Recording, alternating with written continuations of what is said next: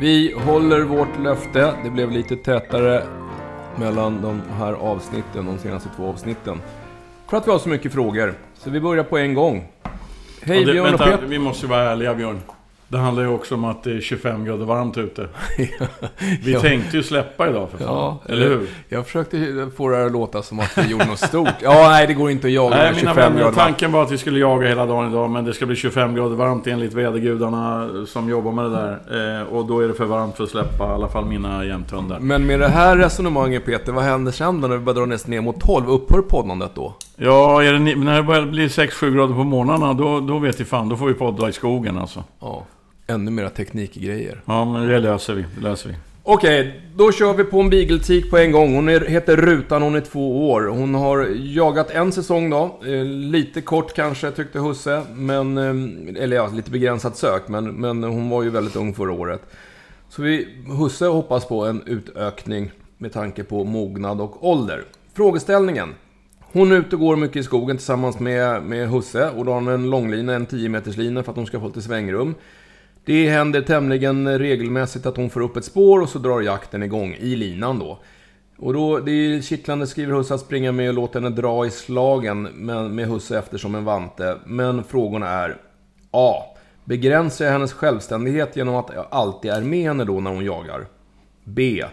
Finns det risk för att jag begränsar drevlängden i den skarpa jakten eftersom jag ofta blir tvungen att avbryta lindrevet på grund av egen trytande kondition? Om man tänker så här att, att om han, när han avbryter den här eh, jakten i linan eh, genom att helt enkelt tvärstanna och bara gå åt andra hållet utan att säga ett ord. Då tror jag att det kommer bli precis tvärt emot det han är rädd för. Ju mer han kommer begränsa den här unga bigen från att jaga så kommer det gå åt andra hållet istället. I skogen sen ja. Den kommer bli, det kommer bli längre drevtider alltså. Men om han däremot kommunicerar med henne hela tiden och skriker sluta nu, nej, kom hit och sånt. Eh, Och om det är en vekare hund så är det klart att den kommer, hunden kan koppla ihop det där med att den inte får jaga. Men knalla på du linan och låt hunden driva som en idiot i det här snöret. Och sen när det är dags att avbryta, tvärvänd och gå bara. Släpa hunden liksom en bit innan, tills, och sen kommer den, ingen hund vill bli släpad på ryggen liksom så att den kommer ju följa med då. Eh, men eh, för det där är ett tips som jag brukar ge till folk. Faktiskt häromdagen en kille med en vakter som hade eh, dålig själv, dåligt sök och dålig, liksom, dålig självständighet och sådär. Rådet är bara koppla hunden i fem månader. För att den här, den här vakten den fick vara lös nästan jämt. Han har gått massa kurser. Den var lös jämt liksom på tomten och i stan och överallt. Och följde honom som en skugga. Koppla den hunden och var tråkig i tre månader får du se vad som händer. Finns det jaktlust i den vakten så kommer den dra som en avlöning i skogen och jaga. För inte fan vill den vara med tråkiga husse. Och vill man få hunden till sig så gör man precis tvärtom. Alltså. Det, är, det är hundindividgrej här. Så jag tror inte han behöver vara, vara orolig så länge han gör rätt när han bryter den här linjakten. Förhoppningsvis kommer rutan vara supersugen när hon väl slipper långlinan och får vara lös i skogen och så blir det ett hejdundrande. Ja, sen är, är hon två år, det kommer bli längre och längre tider. Och är det en rätt avlad bigtick så kommer han ringa om fyra år och säga hur fan ska jag få in hunden? Ja, då har vi den andra frågan som gäller rutan är att eh, Husses syster har en fyra månaders blodhund som de åker och hälsar på ibland. Och rutan tycker inte att den här är jättekul, den här fyra månaders valpen. Den är ganska störig och den är stor. Men de brukar Därför att blodhundar brukar väga ungefär 110 kilo när de är fyra månader gamla. Ja, i närheten i alla fall. Men, men hon brukar markera och, och då håller sig valpen undan.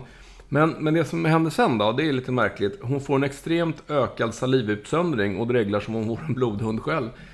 Ehm, kan det vara stress, det vill säga att de blir stressade att inte kunna slappna av i närheten? Och bör man då försöka undvika att ta med henne vid dessa besök? Fråga A höll jag på att säga, fast den var, den var inte graderad här. Men den första frågan, jag kan inte tänka mig någonting annat än det här är någon typ av stress, eh, stresspåslag som gör att de saliverar. Om det inte är så att, alltså blodhundar de dreglar ju som fan. Mm. Eh, är det smittsamt? De kanske kopierar. ja, nej, det, jag kan inte tänka mig någonting annat. Eh, och framförallt inte om det slutar när ni åker därifrån. Sen är ju då fråga B, eller som inte heller var numrerad, men, men eh, bör man undvika att ta med de här besöken? Jag, jag tycker ju inte det. Alltså, det, valpen växer. Och om ni nu har någon tanke på att du och syrran ska fortsätta ha en relation eh, och träffas regelbundet, då är det ju lika bra att försöka får det här att fungera. Och förhoppningsvis så vänjer sig rutan mer med valpen och valpen växer till att inte bli en valp och så kanske det kan bli någon hygglig, hygglig relation av det där. Men eh, jag vet inte, det där kanske är mer en PT-fråga. Nej, men alltså i så fall måste man ju träffa den här bigen och se liksom vad det är för individ och så. Jag tror inte att det är något... Jag, jag tror som du, det måste vara någon sorts stressgrej som utlöser det här dreglandet. Alltså, det tror jag. Eh, det måste det vara. Finns det någon Finns det medicinska orsaker, om vi bara lämnar just den här frågeställningen, för det här är ju kopplat till blodhunden är klart, och ja. då är det väl stress. Ja. Men finns det medicinska skäl till att en hund börjar dregla rejält? Ja, det gör det ju. Alltså det finns ju alltid från eh, problem i svalg eller att det sitter av. Såna här, det, det vanligaste faktiskt när det kommer in som hund, hundar som reglar mycket, det är att man hittar någon liten pinnrest, någonting som sitter i bak i svalget. Va? Vadå, kroppen försöker göra sig av med det genom att ja, producera alltså, slem? Ja, precis. Ungefär som man själv har någonting i munnen hela tiden så, så bildas det saliv liksom. Okay. Eh, sen finns det ju andra medicinska orsaker, men eftersom det här verkar vara ett av och påläge bara i anslutning till blodhunden så tror jag att man kan utesluta dem. Mm. Så sen, sen alla de här klassiska grejerna, men det kanske ni redan gör, att, att um, se till att de träffas på neutral mark, utomhusmiljöer och sånt där, så att, så att de inte behöver tvingas att ligga bredvid varandra i samma rum varje gång, utan att det och så kan det vara bra om blodhunden får leka lite rejält innan man släpper in bigen i huset, så att den inte är så fruktansvärt på hugget. Då blir det en, ett annat, en helt annan typ av problem och det är en ADB, en alpenländare som är tre år och extremt bytesmedveten. Den blir aggressiv i allt skjutet vilt och i spårslut när de har spårat om det finns en belöning. Det här senare har, har eh, Matte eh, löst genom att inte ha någon klöv utan lägga köttbullar eller korv någonting i spårslutet och då, då försvinner ju spårslutet och då, sen är det lugnt. Men hur jobbar man med det här eh, bytesmedvetenheten vid skjutet vilt? Ja, alltså, eh, så vi kan ju börja med den här spårträningen då. Se till att de här korvbitarna och köttbullebitarna ligger i spåret istället. Plocka bort spårslutet helt och hållet. Då får man ju ner den här ADBns näsa i backen mycket mer. Alltså belöna i spårandet, inte när hunden slutar spåra. Klassiskt råd. Eh, bytesmedvetenhet, det vill säga på finare språk så heter det resursförsvar. Eh, det blir man av med genom att nästa vilt som skjuts för den här ADBn, då går inte skytten, som förmodligen är en passkytt, fram till det här viltet och hunden.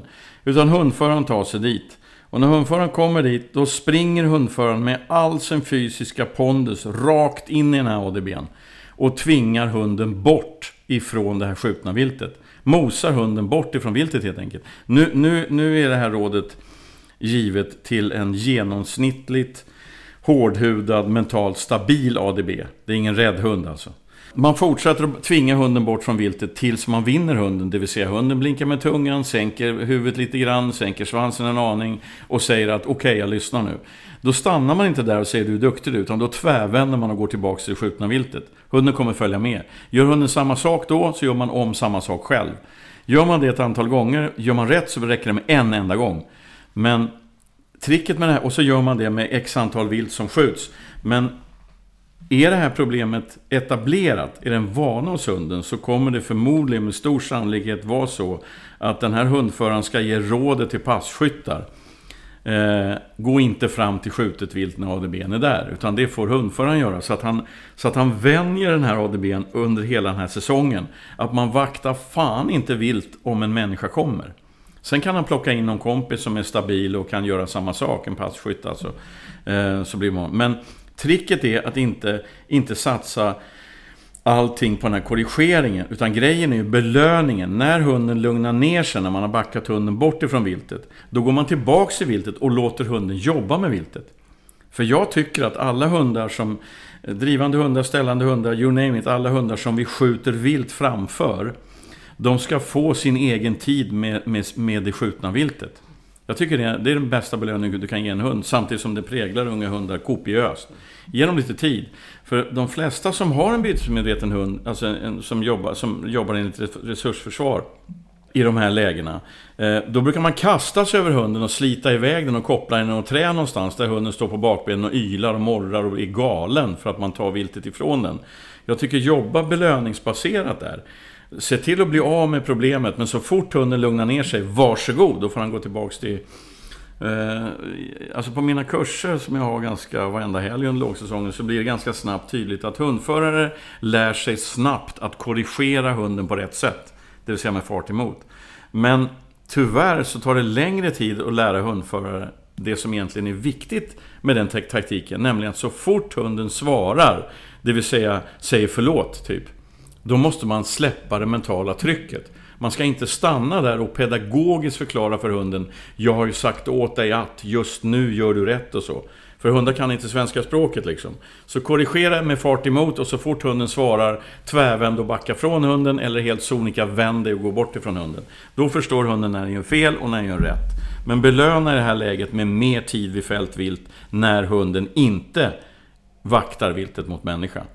Var jag tydlig nu Björn? Ja, jag förstod i alla fall. Det lät nästan som jag var arg och stöddig på slutet där. Men Nej, det är bara för att jag tycker så synd om hundar. Därför att det, det, här handlar till så otroligt stor del om missförstånd. Alltså, man, människan befäster så kallade hundproblem genom att göra fel i akuta situationer. Som jag ser det. Eh, men jag är hundnörd och gillar hundar. Egentligen trivs jag bättre med hundar än med människor. Får man säga så? Ja, nu när inte Kattis lyssnar. ja, Okej, okay. vi har en, en sån här fråga som är Ja, den är, det, vårt svar är nästan självklart, men, men det generella svaret är nog eh, svårare. Men du, för ditt svar är väl inte självklart för fan? Nej, fast du vet ju vad jag föredrar. Men jo, så, här, så här är det. Johannes har frågat vilken hundras anser vi vara personligen bäst lämpad för vildsvinsjakt? Är det Hundtyp va? Hund, hund. Ja, hundras har han faktiskt skrivit. Okay. Eh, och sen så skriver han, är det stötande, drivande eller ställande att föredra? Och då, då det, det, generella svaret på något sätt, det, det tycker jag blir, där måste ju var och en gå till sig själv och lite grann hur man jagar. Eh, är man med i ett jaktlag där det är en förfärlig massa passkyttar, då är det säkert uppskattat om man har någon typ av stötande eller drivande vildsvinshund så, så att även passkyttarna har goda möjligheter att komma till skott. Eh, är man som jag och Peter, vi jagar väldigt mycket bara vi två tillsammans. Vi går på stora jakter också, men, men då är det ju... Alltså, frågar du Peter, han har ju sagt det så många gånger så att det är ingen hemlighet att han föredrar sina spetsar, det vill säga ställande hund. Och det är ju få grejer som är så spännande som att gå in på ett ståndskall eh, på ett vildsvin och en tät plantering där man inte ser handen framför sig. Eh, jag har ju blivit influerad eh, av, av, Peter. Så du har tänt till helt enkelt. Ja, nej men så, så, att jag tror... Alltså det finns ju otroligt mycket duktiga, både stötande och drivande vildsvinshundar. Eh, och, och likväl som det finns mycket duktiga ställande hundar. Så, så jag tror inte... Jag kan inte svara det ena eller andra, utan gå till dig själv och gå till den typen av jakt som du kommer att bedriva med hunden. Men du har ju både två... Ja, jag har både två. Båda två. Och, det, och skälet till det, det vet ju du när jag skaffade en vaktel till. Det, det främsta skälet till att jag inte... För jag valde mellan vaktel och jämte. Det var ju att min gamla vaktel började bli till åren och jag jagar väldigt mycket på, på en fantastisk mark i Småland där vi har... Där jag går som hundförare mestadels till betalande gäster. Och de vill ha fart på både dåviltet och vildsvinen och i den mån det finns kronor och rådjur också. Och, och ehm, då, då är ju den typen av hund jättebra. Mm. Nej men visst är det så. Men, men eh, alltså att jaga med drivande hundar är ju sånt som jag kan längta efter. Mm. Eh, faktiskt. Eh, men, men när det gäller just vildsvin, älg och björn så då, då, då är jag helt inne på spetsar. Alltså. Det, det, det är en magisk jakt. Alltså. Det, det måste jag säga. Det, det är så. så det föredrar jag. Men hur jagar du? Hur vill du jaga? Hur ser dina marker ut? Det kanske är så att du ska titta på terrier. Det är sprängande hundar som får viltet snabbt i rörelse oavsett viltsort. Eh, det kan vara eh, liksom en ren drivande hund, stora marker. Eh, eller det kan vara en ställande hund som, som man jobbar hårt med för att få följsamhet hos, som man kan jobba, jaga på vilken mark som helst. Så det, hur vill du jaga? Det är det som är svaret på den frågan. Yes.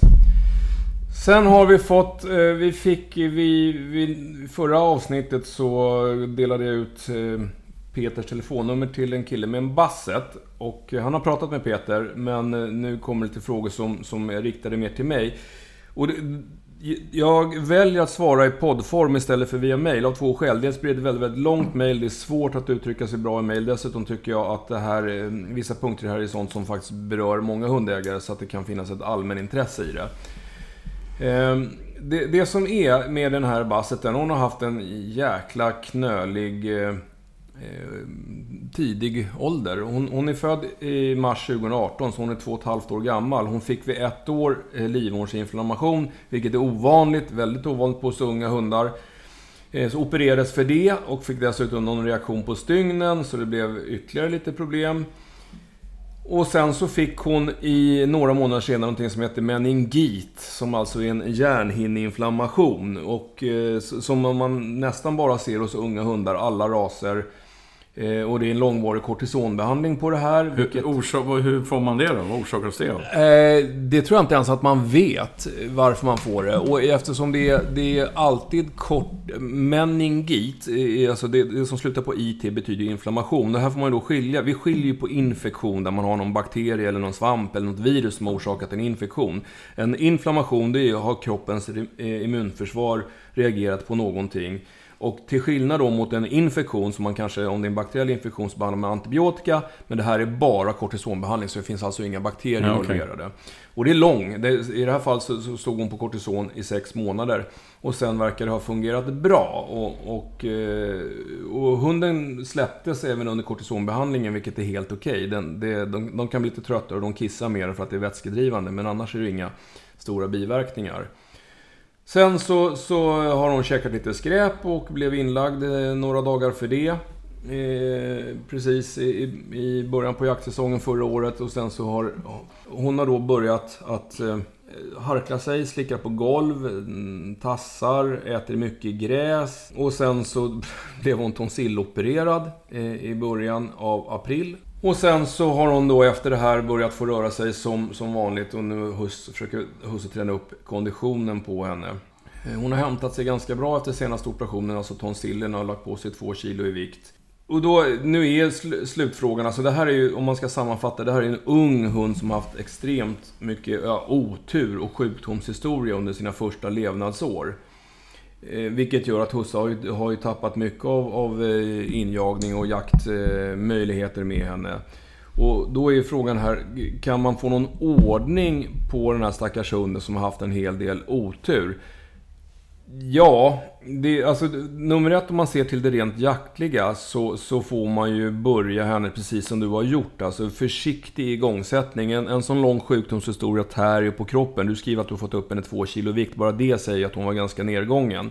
Så att, så att där gör du ju helt rätt att du eh, kör igång henne långsamt, alltså som, som eh, ja, försäsongsträning alltså du får ju både när det är jakten börjar från scratch och, och jobba upp hennes jaktliga förmåga och fysiska förmåga har du ju redan påbörjat. Får du det att funka så, så ser jag ju ingen anledning till att, att hon inte ska kunna fungera som jakthund framöver. Men, men alltså, eh, jag pratade med killen eh, och eh, mm, det, det, det dök ju upp ett slags frågeställning som handlar om Finns det hundar som är sjukligare än andra? Jag menar, förstår du? Alltså om det väl börjar gå åt ett håll eh, Hunden är försvagad och så vidare. Alltså, för det där är ju inte helt ovanligt Nej, alltså. Nej av, av det här som... som vissa hundar blir... Alltså det, det, blir aldrig riktigt bra. Eller de får det ena efter det andra. Nej, men, nej, men så hundar... är det så är det alltså. Och, och en del såna här, alltså vi har ju en del immunologiska problem, alltså en del sjukdomar som har en tendens att komma tillbaka. Men om man tittar isolerat på det här som hon har drabbats av då, som sagt livmoderinflammation, ovanligt med en ettåring, men det förekommer. Den, det problemet är åtgärdat en gång för alltid. Det som, sen fick hon meningit. Eh, jag har faktiskt haft precis tvärtom, unga hundar som har fått meningit och så står de på kortison. Kortison trycker ner kroppens immunförsvar. Ja. Och så åkte de på en livmoderinflammation på grund av det. Att, menar, det var det jag tänkte. Sex månaders kortisonbehandling, det måste ju trycka till kroppens eget försvarssystem ja. ganska rejält. Ja, det gör det. Och, och meningiter kan faktiskt komma tillbaks. Men, men men om man som sagt tittar på de här tre sjukdomstillstånden var för sig, Livmodersinflammation, meningit och eh, eh, mag-tarmproblem som gav tonsilliter eller tonsillinflammationer, så är ju de åtgärdade på, så att de bör inte komma tillbaka. Va? Men, men det är ju så, det finns ju, det finns ju både människor och hundar som liksom är svagare individer, men de här kan man faktiskt...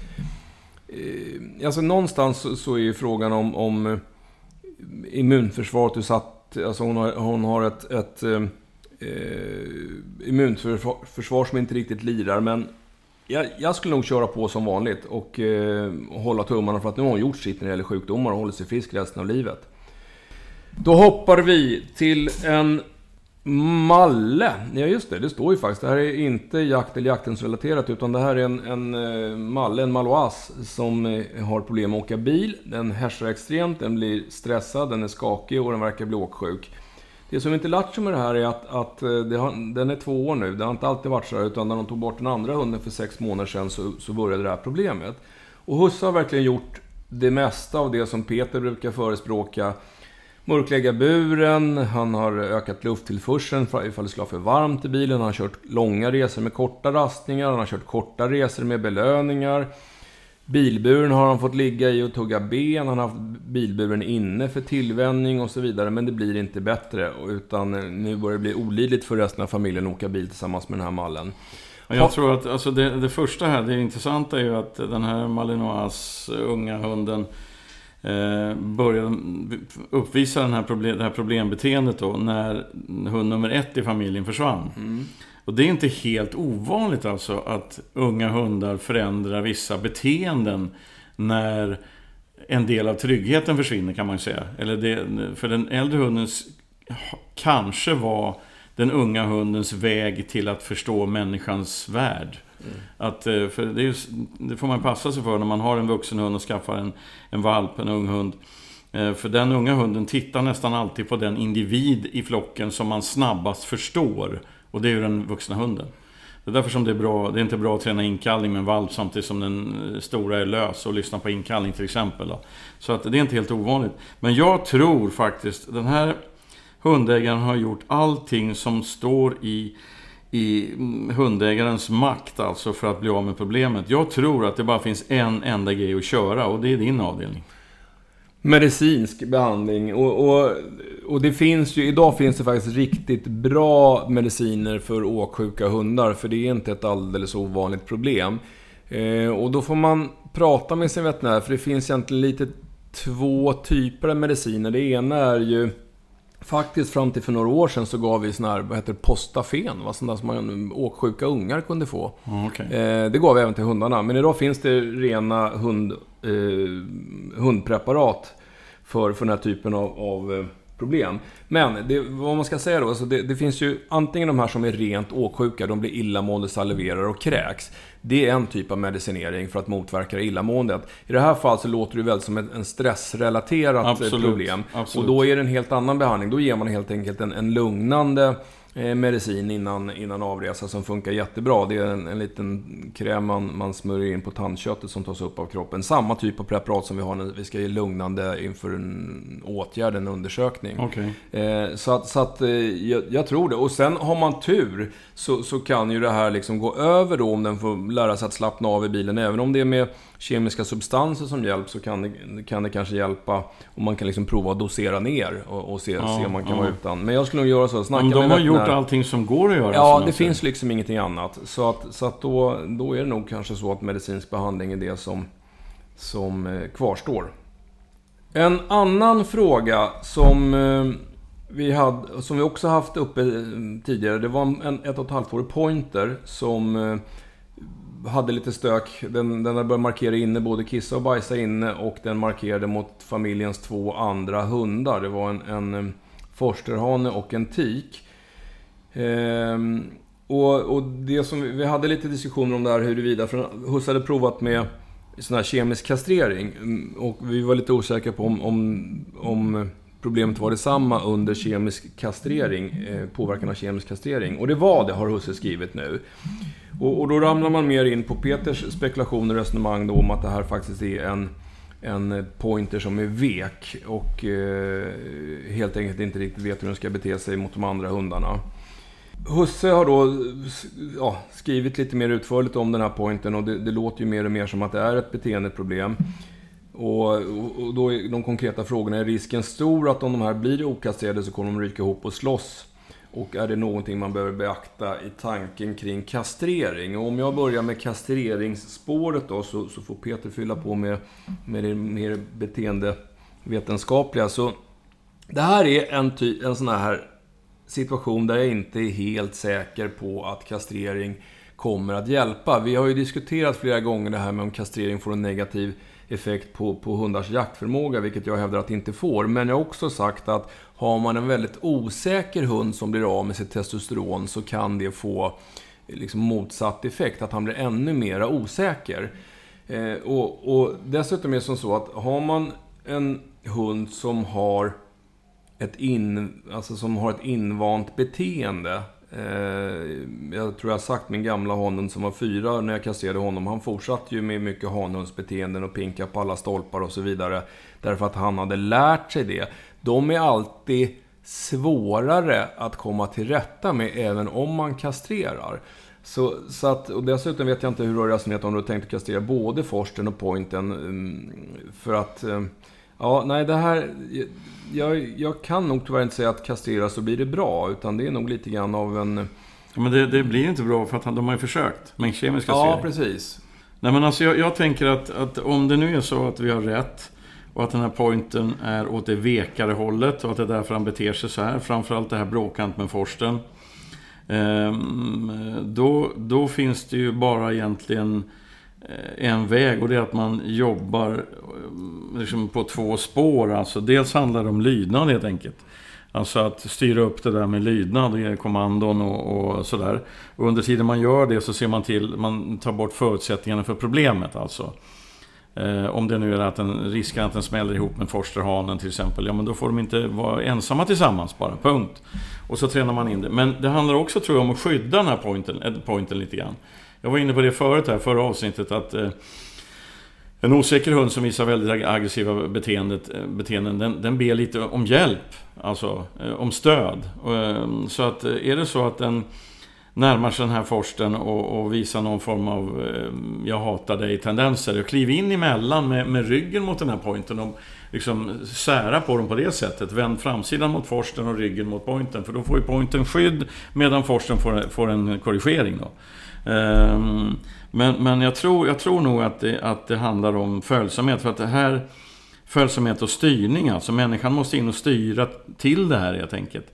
Ehm, jävligt mycket, mycket mini mini-lydnadsövningar med pointern så att, så, att, så att man bygger Pointerns självförtroende, den klarar utmaningar, klarar att ta sig över egna mentala trösklar och så vidare så att den får lite uppskattning. För att risken i en sån här familj, om vi räknar in hundar och människor i samma familj, det är att när en familjemedlem, en hund, börjar uppvisa tråkigheter då har människan en tendens att fokusera på det tråkiga.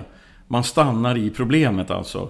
Ehm, med rynkad panna och korta mungipor och allt det där. Allt det där som på hundspråk betyder hot eller oro eller någonting annat. Ehm, så försök liksom att göra det till, till den här lydnadsträningen som jag tror pointen behöver. För att man ska få den i hand ordentligt. Den ska vara glädjebaserad och det, det får man om man kör ganska hård lydnadsträning men väldigt, väldigt korta pass. Ehm, det, det, tror jag, för, för, att minska den här pointens osäkerhet. Och fundera på det, hur är ni när de här problemen uppstår? Um, när man ser att det här är på gång, alltså bråket, pointen börjar visa de här tendenserna mot forsterhanen. Hur är ni som människor då? Jag menar, vad, hur, vad känns det i kroppen? Ja, spända muskler och, och, och liksom korta mungipor och, och, och, hotfulla blickar och jävlar nu går det åt helvete ehm, signalerna i kroppen. Det äggar ju bara, det, det ökar bara pointers problem. Um, nu, det här är finlir, jag vet det. Det är svårt att förändra sina egna fysiska beteenden. Men, men det är nog klokt att fundera i de banorna här tror jag. Okej, okay. Eh, det gav, gav, gav väl förhoppningsvis lite idéer att jobba med. Det är inte, det där, det där, de där problemen är alltid svåra att komma till rätta med. Men... Eh, ja, framförallt när man inte har träffat hundarna. Alltså ja. det är svårt. Men, men det var, se det som ett generellt försök till att hjälpa. Kaffe eller? Kaffe.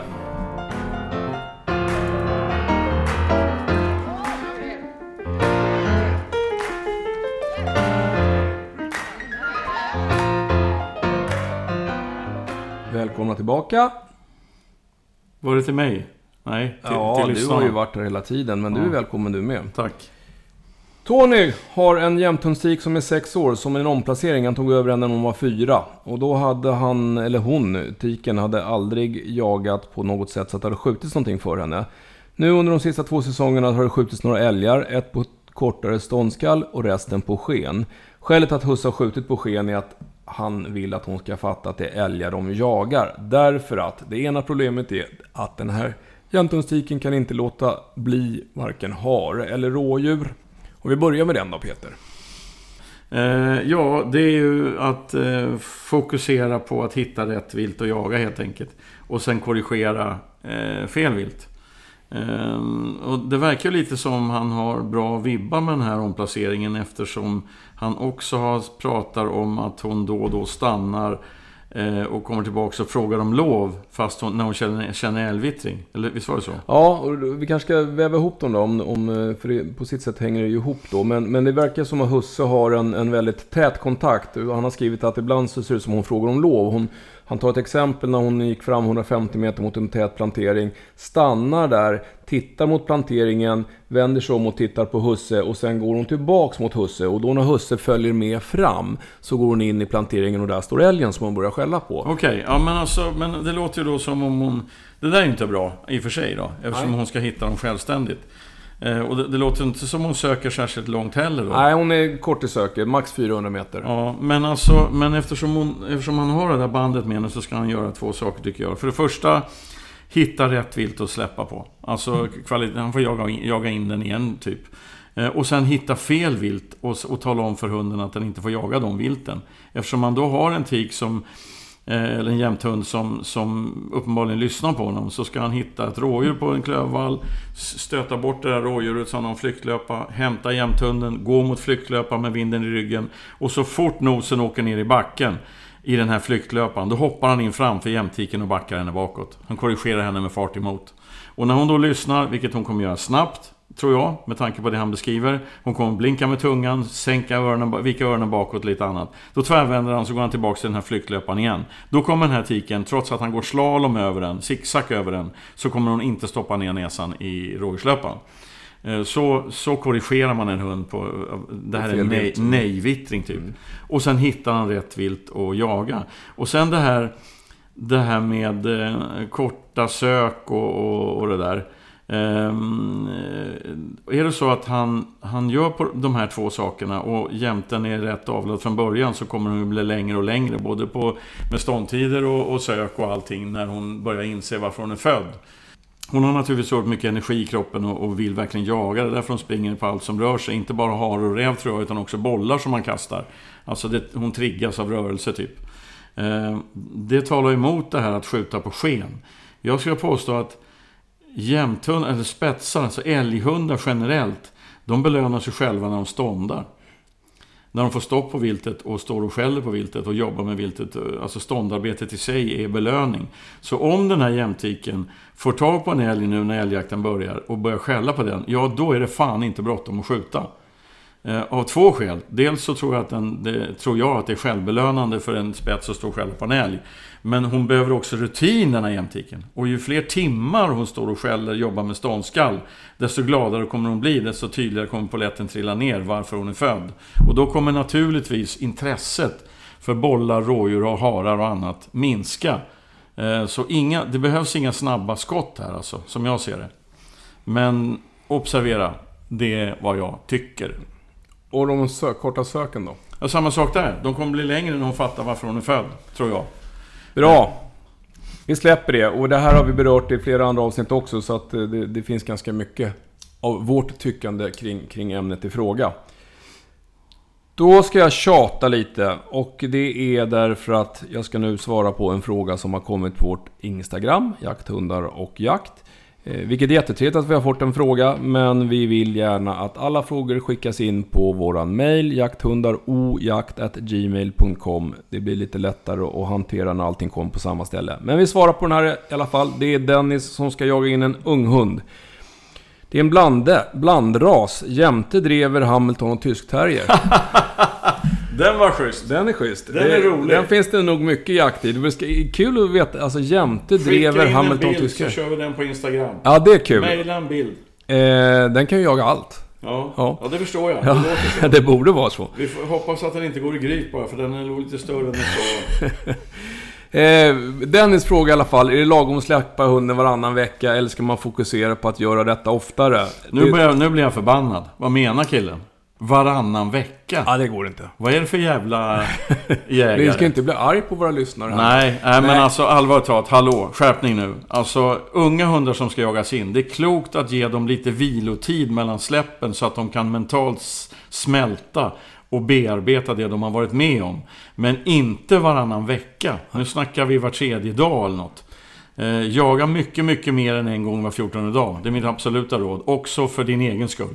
Ja, och alltså det, som vi har sagt tusen gånger förut, man blir inte bra på någonting om man inte tränar. Och tränar man ofta så blir man bättre än om man tränar sällan. Det där, alltså nu lägger vi in det här, den här eh, standardgrejen då. Det är läge för det igen. Det var många avsnitt sedan detta sades. Många, många hundar som jag träffar i skogen under jakter. Eh, fullvuxna hundar som inte riktigt håller måttet. Alltså de är inte riktigt så bra som jag tycker att de borde vara. Och ett skäl till det är att allt för många hundar av bra avel med rätt jaktsätt och alltihopa för, för, får få, för få timmar i skogen. Alltså en löshund behöver tid i skogen, annars hinner den inte. Eh, tyvärr är ju hundliv allt för korta. Ja, jag har ju, både du och jag har väldigt tung erfarenhet av när de börjar bli som allra bäst. Eh, så, så har åren gått. Men mm, ju mer tid i skogen en löshund får, desto bättre kommer den bli. Tro mig. Så tycker vi båda.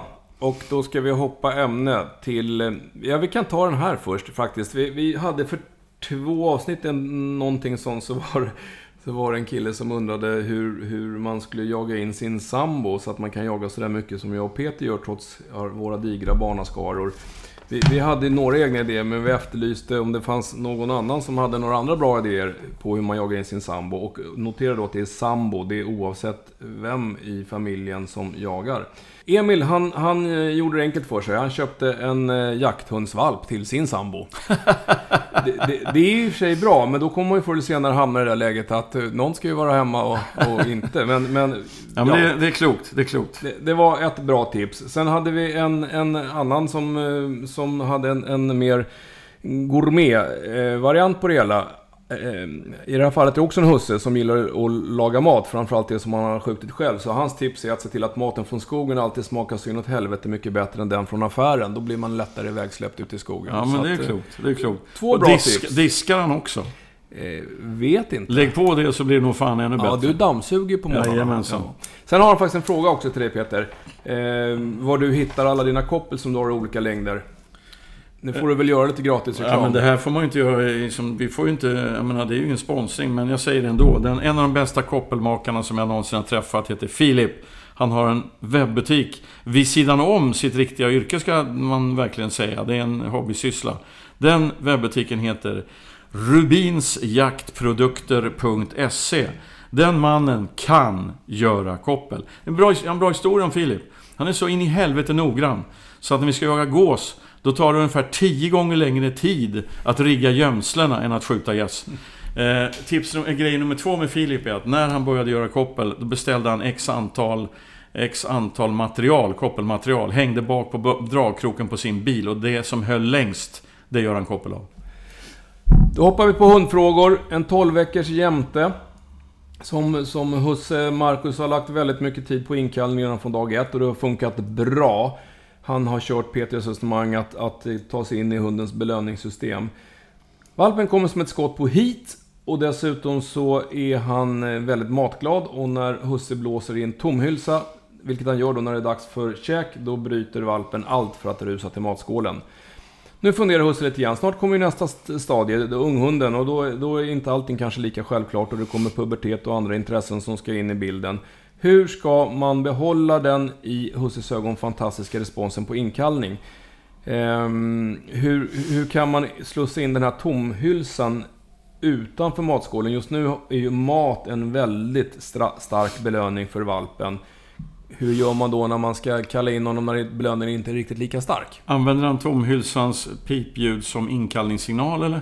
Ja, vid mat. Ja. Annars har han kört Men hit. jag tror att den där, in, den där ljudet från den där tomhylsan, det är inte inkallningssignalen. Det är en uppmärksamhetssignal. Det är som att säga hallå till hunden. Sen har hunden kopplat ihop det med käket.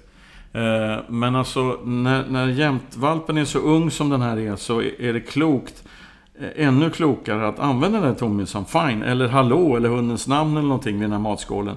Och sen när valpen springer som en idiot mot den här killen, är det en kille? Mm. Då säger han hit. Så att valpen kopplar ihop ordet hit, eller vilken signal man nu vill använda till inkallningen, med att valpen redan är på väg till sin ägare. För då betyder ju inte den här, den här signalen uppmärksamhet, då betyder det inkallning. Alltså man får in ljudet, det betyder jag är redan på väg. Alltså så. Men, men det funkar ju ändå. Man kan få till inkallningen ändå om man gör som den här killen gör, absolut. Eh, men, men för mig, jag gillar det här med uppmärksamhet. Det är därför jag har två signaler när jag visslar in gamla Orka till exempel. Att först en signal. Visserligen är de likadana, men alltså jag kör två visslingar. Mm. En är så att hon, hon reagerar och nummer två är jag ska komma.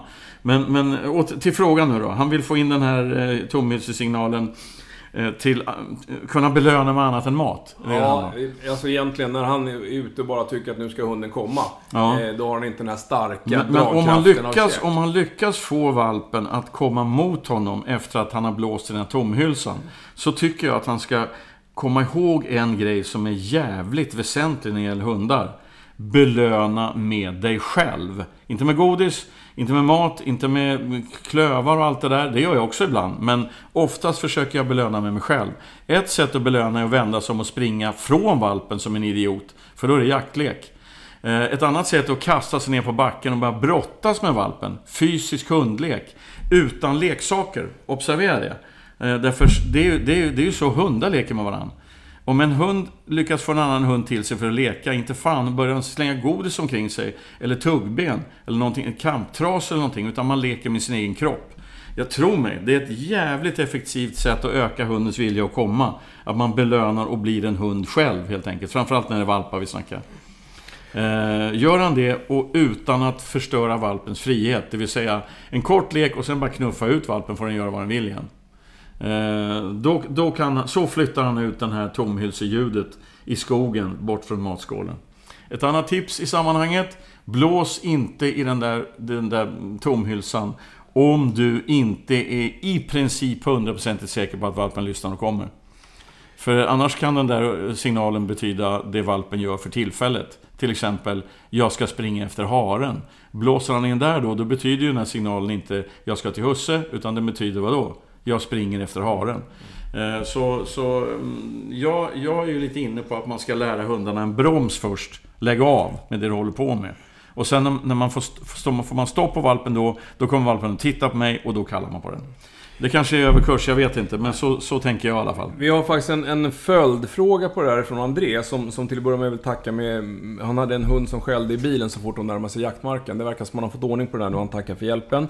Men, men han har också en fråga just om det här med inkallning. Han tycker själv att han har en hygglig inkallning på, på den här eh, vaktel blandningen men, eh, men han har inte testat om man kan bryta när han är i upptag. Och så har han pratat med lite om inkallning eh, med, med folk i brukshundsklubben som säger att det är inte samma sak när det är 15 meter till hunden som 500 meter. Att det är en större utmaning på 500 meter än vad det är vid, vid synkontakt. Och hans fråga är egentligen, ser vi någon skillnad på inkallning mellan brukshund eller inom jakt? Och då, det är det ju inte. Och det finns, alltså det är ju så att så länge man har eh, hunden inom synhåll så hunden kan se igen så, så är det klart att det är lättare att kontrollera styra hunden och få kontakt än om den är på 500 meter.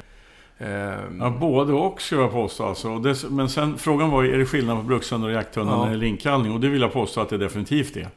Därför en brukshund är avlad för att vara uppmärksam på människan.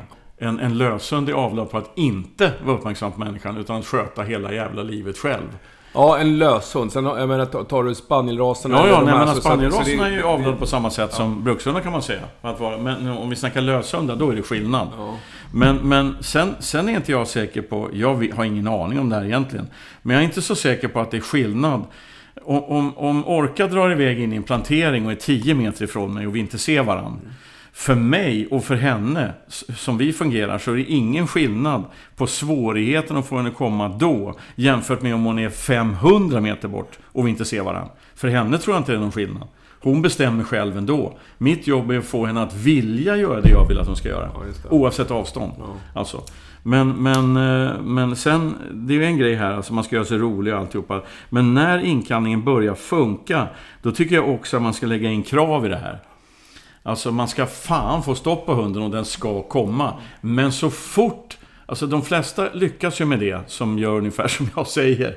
Men de flesta missar det viktiga. Får man stopp på hunden och den vänder och kommer mot mig, då måste man släppa den här mänskliga jävla prestigen och stå som en stenstod och spänna blicken i hunden och sådär ja. Och ställa krav, för då gör ju hunden det man vill att den ska göra. Då måste man slå om och bli den där belöningsmaskinen. Tycker jag. Mm. För det, alltså det som Andreas skriver här, han har aldrig provat att, att kalla in eh, på, på upptag. Och, och det är... Alltså det, ju, Ja, det är klokt av honom. Ja, jag tycker inte ens att du ska göra det. Därför att risken är stor att man, att man liksom misslyckas. Men varför ska han göra Nej, det? jag vet inte. Men alltså det är ju så att ju, du måste... Du som hundförare måste ju vara roligare för hunden i alla lägen. Har den precis hittat en gris och börjat skälla på, då är det jobbig konkurrenssituation. Ja, men jag känner ju alltså. stövarjägare som har 100% inkallning på sina stövare. Jag känner faktiskt sådana. Men, men grejen är att Ja, de, de kallar ju när hunden har tappt. Ja, eller, exakt. eller har jagat När i fyra chans timmar eller någonting Yes. där. Så att, eh, att, att, ja, då, då är det nog nästan så att man börjar undra hur det är med jaktlusten om man kan få stopp på en jämthund just i upptaget. Ja, det... Ehm, jag skulle inte försöka. Nej, det är dumt.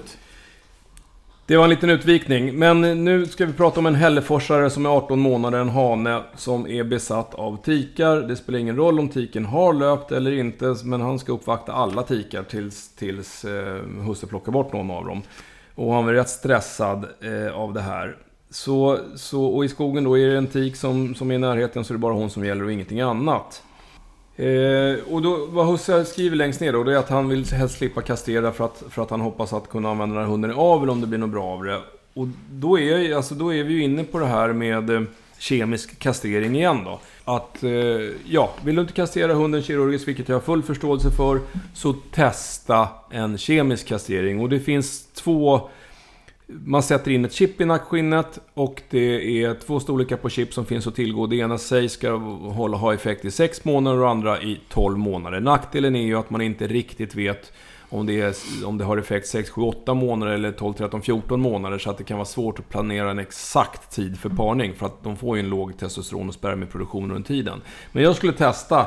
Därför att det går inte att ha den här hunden i, i skogen eh, tillsammans med någon närvarande tikar. Eh, så länge han beter sig så här. Så, Hur så gammal är han? 18 månader.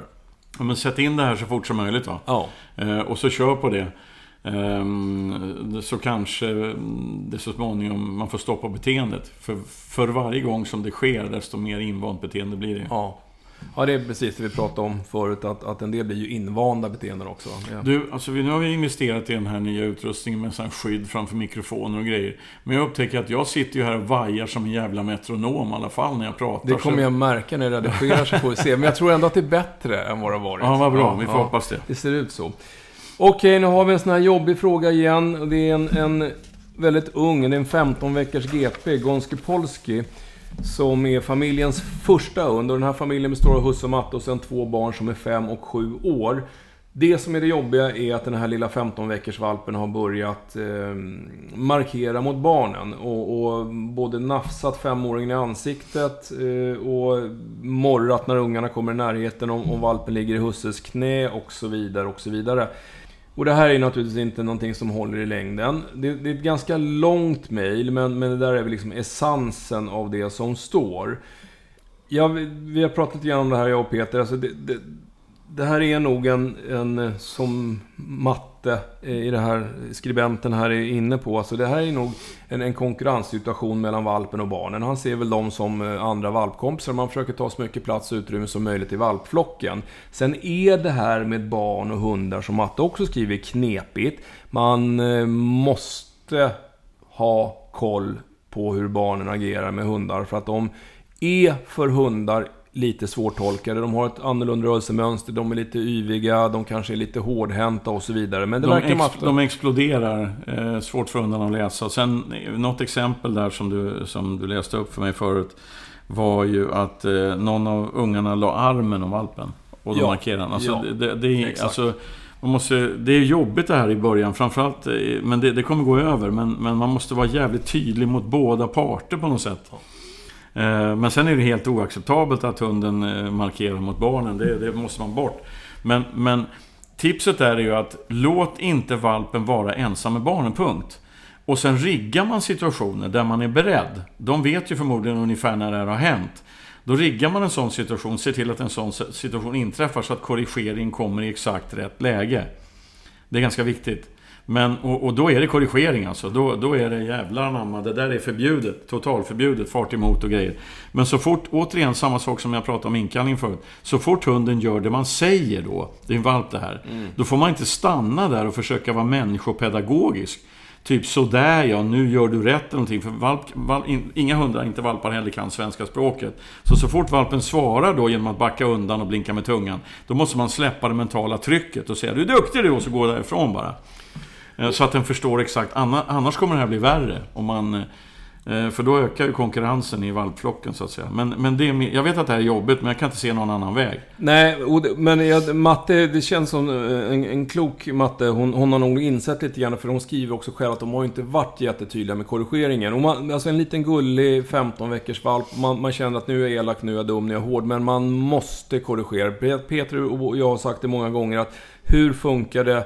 För de som har haft uppfödning, vilket jag har haft, alltså man ser ju hur tiken korrigerar valparna när de gör någonting som inte passar. Ja. Och det är inte nådigt. Nej, nej. Eh, och, och, ni måste bara anamma det sättet. Tydliga korrigeringar. Man behöver inte bli fysisk, men, men hela kroppsspråket korrigera varenda gång. Och det kan man ju då göra genom att försöka rigga situationer. För att får valpen bara lära sig sin plats, att det här är inte är okej okay att markera mot de här andra två valparna inom citattecken så mm. kommer det förhoppningsvis att ge sig. Och sen det där vi har sagt så många gånger. Hon, det verkar vara en klok hund, valpägare här. Men alltså tänk på det där med att när valpen ligger och vilar så är den fan i fred alltså. Exakt. Eh, den ska ha typ en öppen bur eller någonting. Så att en, en lya kan krypa in. Och det är inte en unge under 20 år som får komma i närheten.